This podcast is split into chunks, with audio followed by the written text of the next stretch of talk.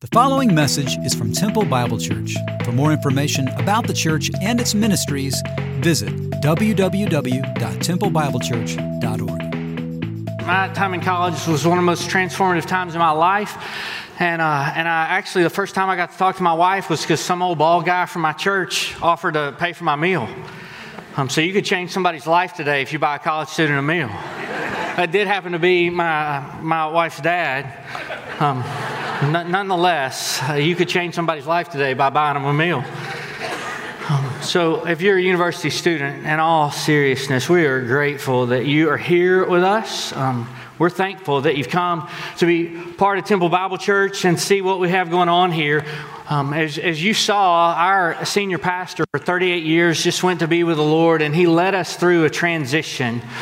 And so, if you're new here, uh, what you're going to see here is a team that teaches. You saw Pastor Tim last week, and he brought us the word and pointed to this reality that Jesus is a greater and better high priest according to the order of Melchizedek, and that he is who we need and what we need. And it was this wonderful time in the Word. Today, we're going to look in the Word. If you got your Bibles or your apps, we are going to turn some pages. So, look with me. We'll be hearing from Pastor Dave soon. And as we do, what we're going to do is bring the Word. We're going to look in the Bible. Bible. Bible is and always will be the middle name of this church. And so when we're in here, we're going to teach the Bible. When we're in small groups, we're going to teach the Bible. When we're in Sunday school classes, we're going to teach the Bible. And when we go to the nations, we're going to teach the Bible because we believe that this word is what God uses by the power of His Holy Spirit to change hearts and lives. So stay with us and follow along. We're in Genesis chapter 15 and we're answering the questions today. Can Abram trust God? We're going to find out in Genesis 15. 15 Will Abram actually believe God? And then, do we have a God who is powerful enough and loving enough to be trusted? So let's read in Genesis 15. We'll read the first few verses. After these things, the word of the Lord came to Abram in a vision Fear not, Abram, I'm your shield and your very great reward. But Abram said, O Lord God, what will you give me? For I continue childless, and the heir of my house is Eliezer of Damascus, one of his servants. And Abram said, Behold, you've given me no offspring, and a member of my household will be my heir. What are you going to give me if I don't have a son, if I don't have an heir? What can you give me? This is really what I long for. And behold, the word of the Lord came to him. This man shall not be your heir. Your very own son, or literally, that which comes from your loins, shall be your heir. Then he brought him outside and said, Look toward heaven and number the stars, if you're able to number them. Then he said to him, So shall your offspring be. And he believed the Lord, and he counted it to him as righteousness. And he said to him, I am the Lord who brought you out from Ur of the Chaldeans to give you this land to possess. So, God, teach us today from your word as we look together. Help us to see, Father, that you're a God who is strong enough and loving enough to be trusted. In Jesus' name we pray. Amen. See, Abram wants to know, and God just gives him truth. The truth is what God speaks. It's believable because it comes from the Word of God. And so the Word of the Lord comes to Abram. The first thing he says is, Fear not. Fear not. Don't be afraid.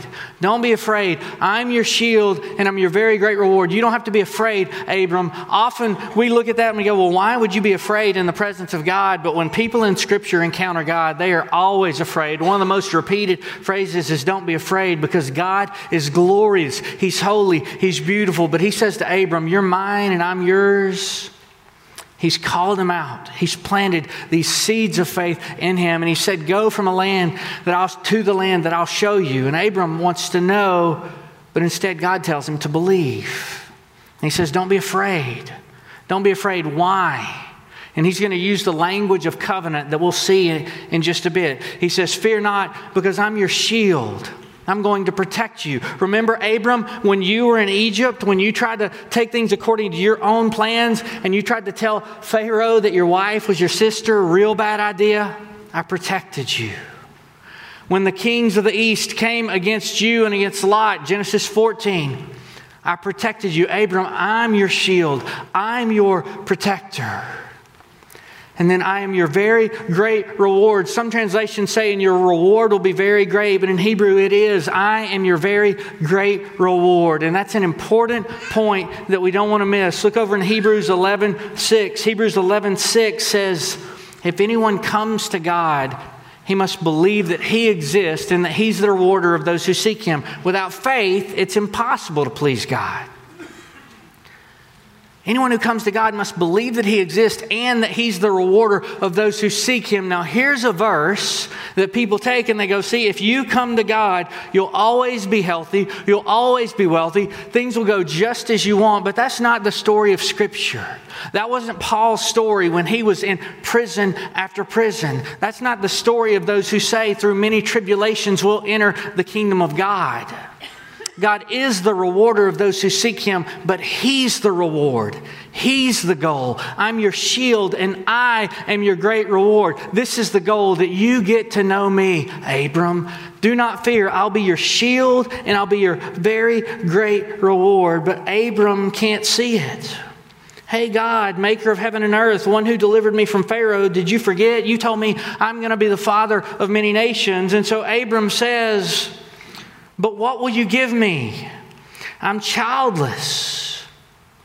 I don't understand how this is going to work. If my servant's my heir, what would have happened is this servant would have been his heir, and then that servant's family would have carried on all the land, all the wealth. And he said, I'll be cut off. I won't be the father of many nations. And then God, God reminds him no, this man will not be your heir, your very own son. My promise is going to be true. Then he says, Look toward heaven.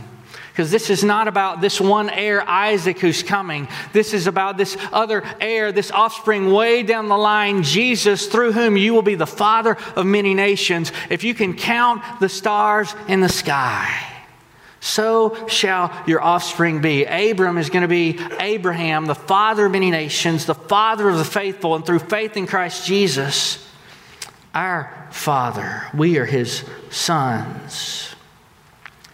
So something happens when God tells him this. Something happens, and what happens is Abraham believed the Lord and he counted it to him as righteousness. He believes God and he counts it to him as righteousness. Turn over to Romans chapter 4. Romans chapter 4. Abram believes God. God's told him, You go, you step out, you go, and Abram goes because when God speaks, God speaks, you listen, you obey. And here's what's crazy though Abram doubts and he questions and he wonders, and over and over and over, he goes, But God, how am I going to know? And God says, Believe. he says, How am I going to know? And I got to be honest, when I read this, I think you're hearing the voice of God. Why don't you just believe? Right? Are there times in life when something's going on you don't understand and you just think, I wish I could hear a voice from God? Yeah? I'm, I'm like that. If, if I could hear a voice from God, I'd, I'd have as much faith as an Aggie on the 1st of September. but listen, I'm, I, did, I meant that nice, right? So listen. Abram gets the voice. Abram wants a book.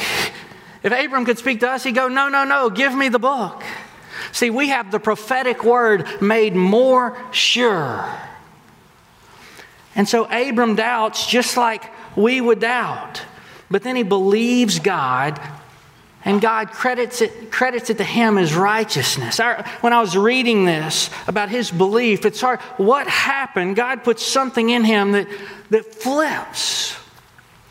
We, we put our young children in something called ISR swimming lessons, and it's these swimming lessons where, for about four weeks in the summer, five days a week, for 10 minutes, you give your child to a lady at this pool, and she takes them in the pool and basically just shoves them back in the water and watches them go down. And she pulls them up, and they're just, Wah!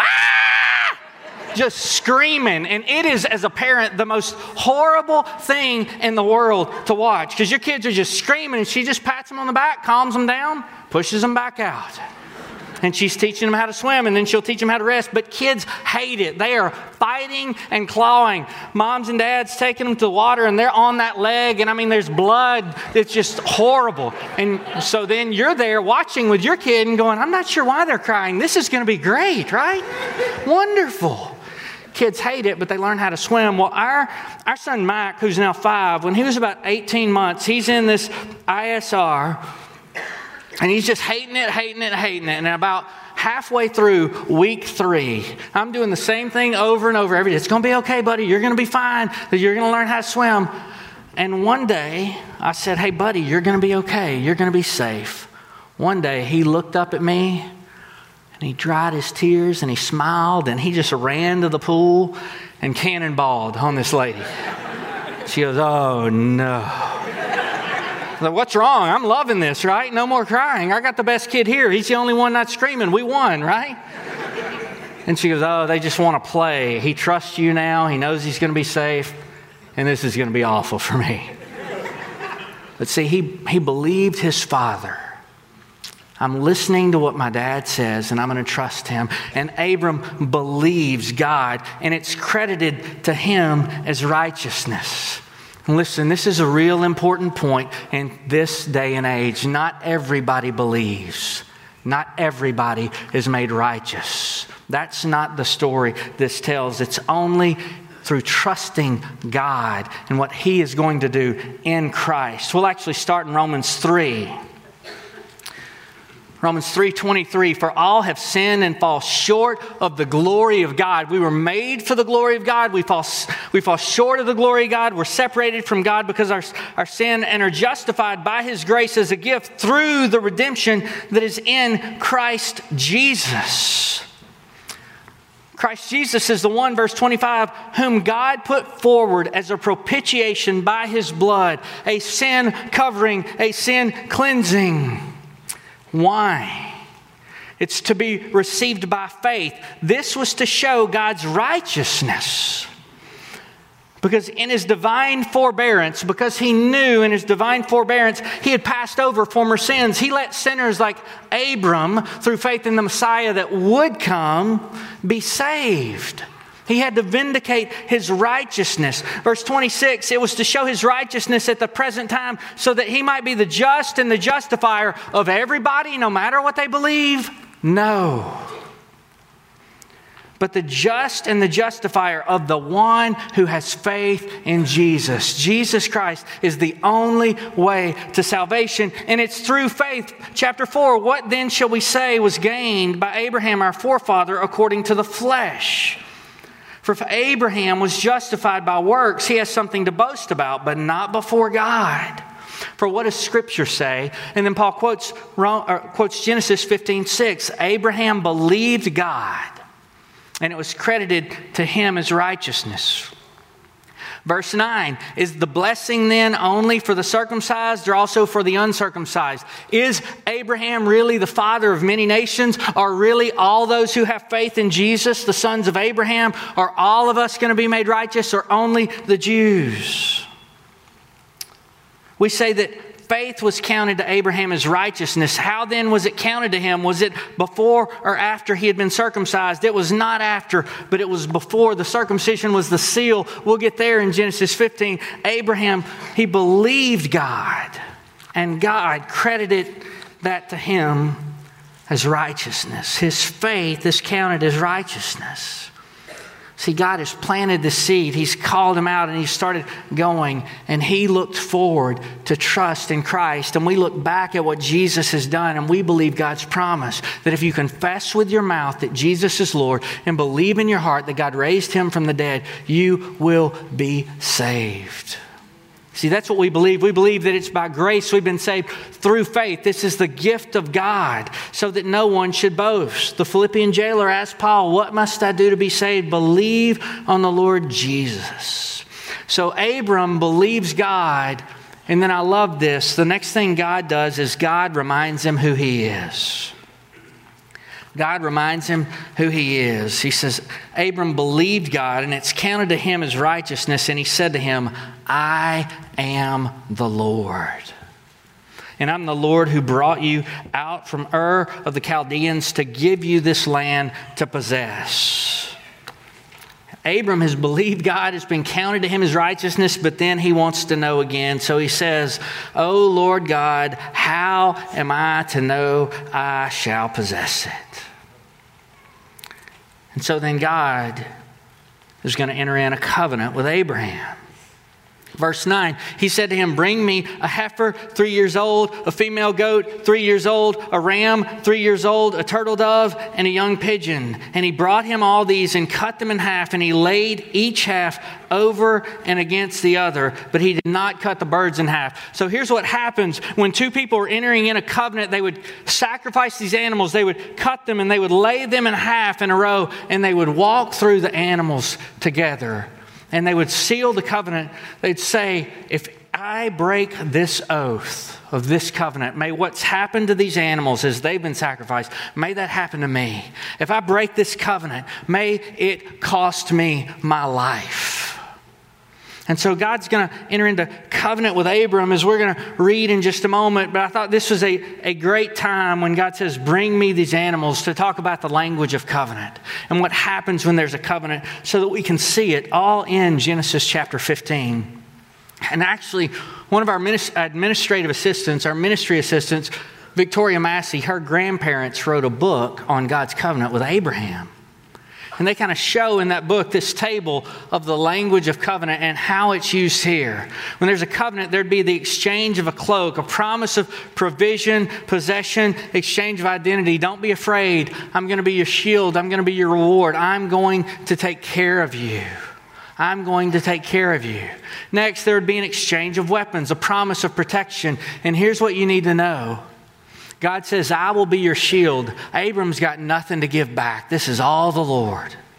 Abram's got nothing to give to this covenant. It's all the Lord. I'm going to be your shield. And then there would be an exchange of names. Their identities would be joined together. So in chapter 17, Abram is going to become Abraham, Abram, exalted father. God says, No, your name is Abraham, father of many nations. Sarai, his wife, is going to become Sarah. See, a covenant is happening, so there's an exchange of names. Then there's an exchange of blood, the joining of two lives into one. So again, these animals would be cut and they would walk through the blood. We're exchanging my life for yours. If I break this covenant, may I be killed. If you break this covenant, may you be killed. Then next, there would be an exchange of blessings and curses. It should say exchange of blessings and curses. They would speak blessings for faithfulness, curses for unfaithfulness. In Deuteronomy 28, Moses takes the children of Israel and he says, I set before you life and death, and here's what will happen. If you do this, you'll be blessed. If you do this, you'll be cursed. Then an exchange of memorial gifts. An exchange of memorial gifts. Again, Abram has nothing to bring, but God says, I'm going to give you this land. I'm going to give you an heir through your offspring that I give you, all the nations will be blessed. And I'm going to give you this land as a gift. And then there's an exchange of the covenant meal, which was bread and wine. And Tim took us through that last week where Melchizedek and Abram have this meal of bread and wine. Can you just see the foreshadowing of the bread and wine that will come through the Passover and then will become the body and blood of Jesus as he's nailed to a cross to seal the covenant? See, God says to Abram, I'm going to make a covenant with you. Here's how you can know. You take these animals and you lay them out. And then there's this seemingly odd statement, but it fits within the story. Verse 11 And when the birds of prey came down on the carcasses, Abram drove them away. He drives away these birds of prey. So this happens. They're cut and they're laid out. And by that evening, if they were laying out a long time, right? We're from Texas. We've seen. We've seen vultures fly around, but these are birds of prey that are coming, and Abram is driving them away. Now, a few weeks ago, when we were in Egypt with Abram, we talked about this serpent king. Pharaoh had a snake on his head, and he was a, a, representation as he tried to cut off the offspring when he brought Sarah into his harem, and she would have remained his wife, not given Abram this seed that would become another seed, and then way down the line would become Jesus. The serpent king is trying to crush the seed of the woman. Well, there's not just a serpent on Pharaoh's forehead, there's a bird of prey there as well. And, and God's about to point Abram ahead to Egypt again. Because Abram's driving away the birds of prey, and then the sun goes down. Verse 12, a deep sleep fell on Abram, and behold, dreadful and great darkness fell upon him. So when the covenant's coming, a dreadful and great darkness comes on Abram. Remember, when Jesus is on the cross, the land turns dark. A great and dreadful darkness fell over the land while Jesus is on the cross. And then God says to Abram, Know for certain. Verse 13. Abram's been wanting to know, and God's saying, believe. Abram's been wanting to know, and God's saying, believe. And then God speaks to Abram and he says, Know for certain. Well, what does he tell him he can know for certain? What does he tell him? Well, let's, let's just read it.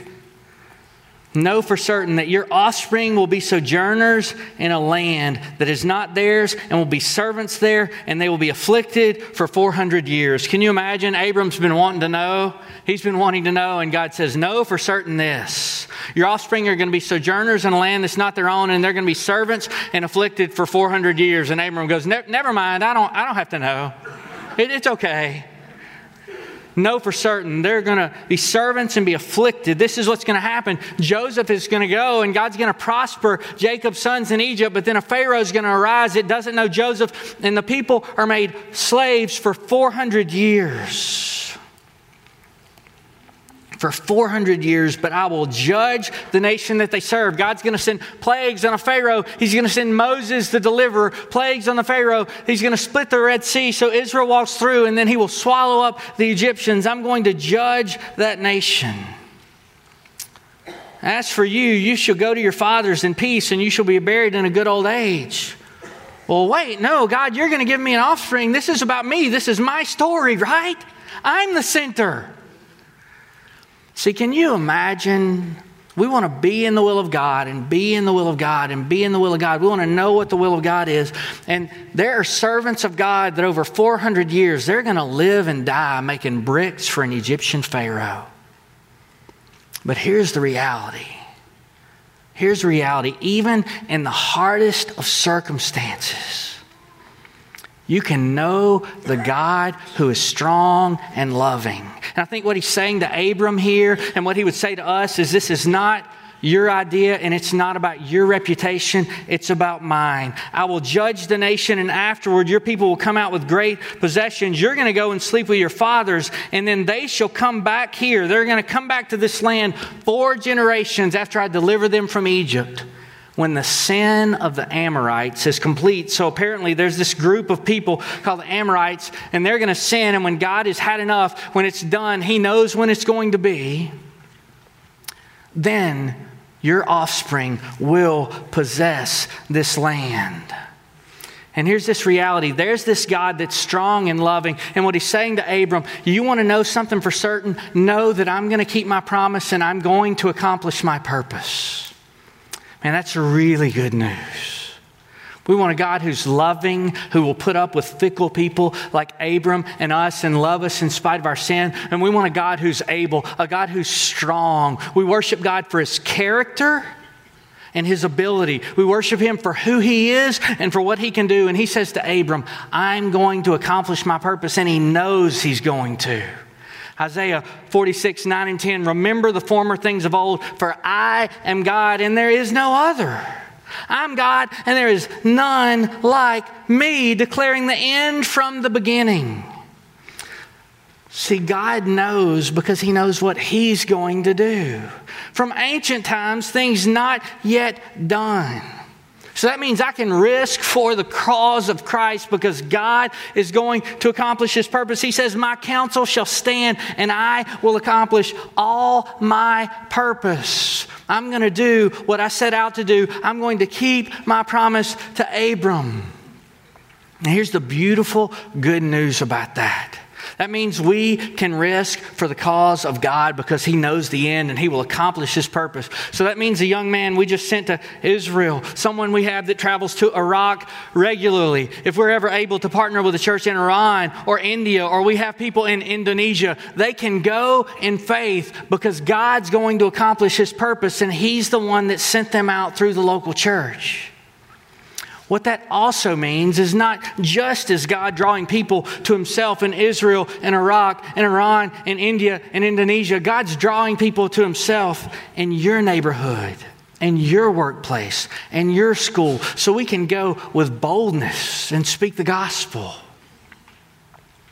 I was talking with somebody last night who's sharing the gospel in their workplace. And there's great confidence there because God is going to accomplish His purpose. He is strong and He is loving.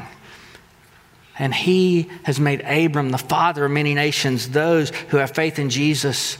And He says, There's no other God besides me. So you can know for certain, Abram, I will accomplish my purpose. And then then the ceremony of the covenant takes place. Verse 17. When the sun had gone down and it was dark, behold, a smoking firepot and a flaming torch passed between the pieces. I don't know about you, but this chapter just keeps getting stranger for a 21st century American because I've never seen a smoking firepot floating and a flaming torch floating through the air.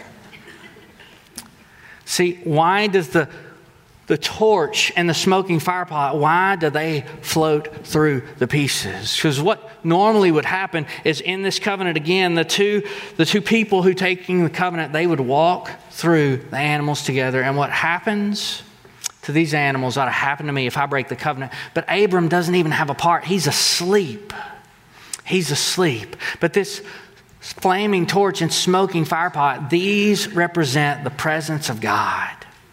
And we know that because they do in other places, something like this in other places in Israel's story. When they're leaving, God says, I will go with you in a, a pillar of cloud by day. There's this smoke, this cloud that's going to protect you from the Egyptians, and a pillar of fire by night, and it did not depart from before the people. The presence of God is with them, and this is the presence of God. The presence of God. And here's the beauty in this Instead of Abraham saying, If this happens to me, if I break this covenant, I'll die. And God says, If this happens to me, if I break this covenant, I'll die. What God is saying is, If either of us break this covenant, may this happen to me. And see, Abram, he's, he's going to break it. He's going to disobey. He already has tried to tell someone his wife is his sister. He's going to do that again with another king. He and Sarai, they're going to doubt, and she's going to say, Hey, would you, would you sleep with my slave? My slave, and take her son, and he can be your heir. And this guy, Ishmael, is going to bring trouble, and his descendants are going to bring trouble on the people of God. But God is faithful. He's going to give his people a purpose and a place and a presence. And no matter where the place is, it's really about them being involved in God's purpose and wrapped up in His presence, knowing He's the God who keeps His promise. So, what God says is if I don't do what I promise, I will do to myself what happens to these animals. Turn to Hebrews chapter 6. And that's just what happens. If God says, if either of us breaks this covenant, I'll do to myself.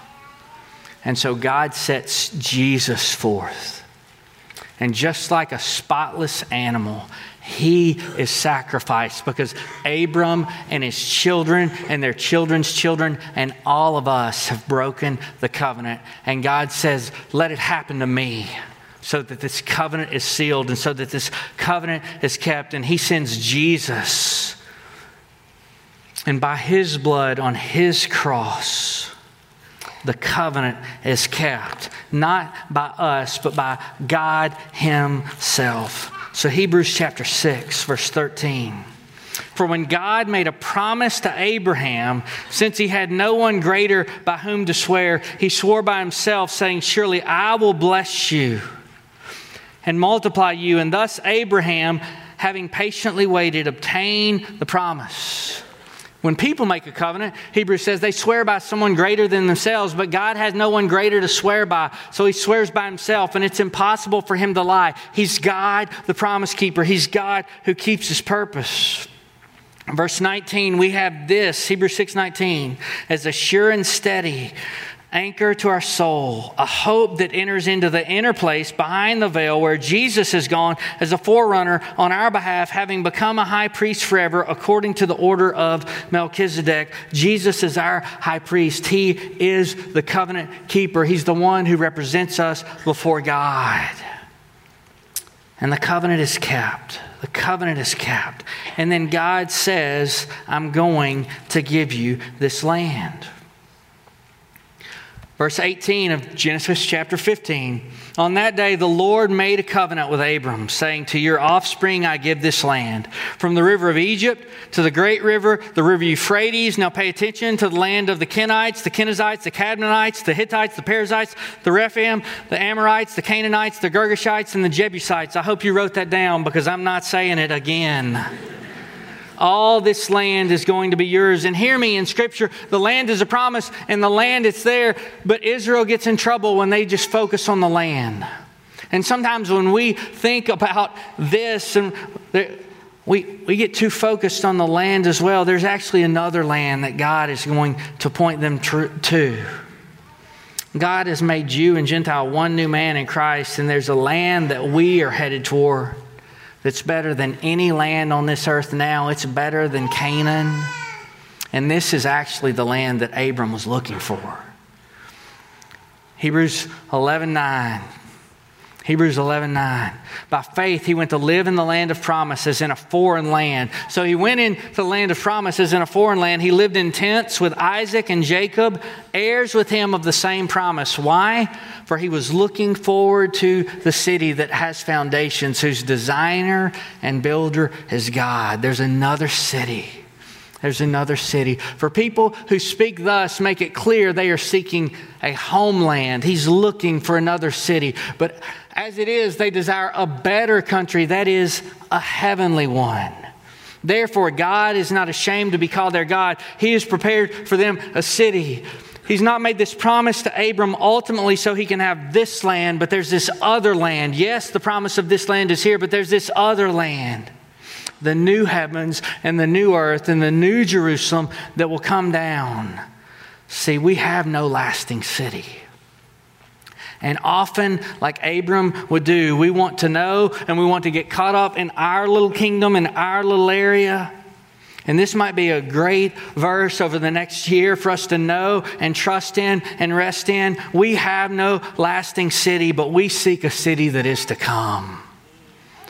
See, because Jesus who Abram was looking forward to, he has gone to prepare a place for us. And in his father's house, there are many, many rooms. And the question is can God be trusted? Is he strong and is he loving? And I think Genesis 15, as well as the rest of Scripture, say God can be trusted. He's going to keep his purpose, he's going to keep his promise. Can God be trusted? And then I would ask, what are you trusting Him for? What are you believing Him for? Are you believing Him for a temporary kingdom? Are you trusting Him to be the God who wants to work His purpose on earth through you and through me? What are you trusting Him for? And what is the focus of your faith? Is it some external reward that God can bring you? Or do you believe that He, like He was for Abram, is your shield and your exceedingly great reward? The goal is God. This is eternal life, that they may know you, the one true God, and Jesus whom you've sent. So, God, may we know you. May we taste and see, God, that you are good and you're a shield to those who take refuge in you. May we know that you're righteous in all your ways and loving toward all you made, and that you're near near to those who call on you, who call on you in truth. May we know, God, that you're the one who declares the end from the beginning, and for all who hope in Jesus, there's everlasting life. And may those in this room who wonder today not wonder anymore that Jesus is the way of salvation and there's a strong and loving God that would call any who hope in him, his children, through the blood and resurrection of this Jesus that God set forth, the promise keeper. We pray in Jesus' name. Amen.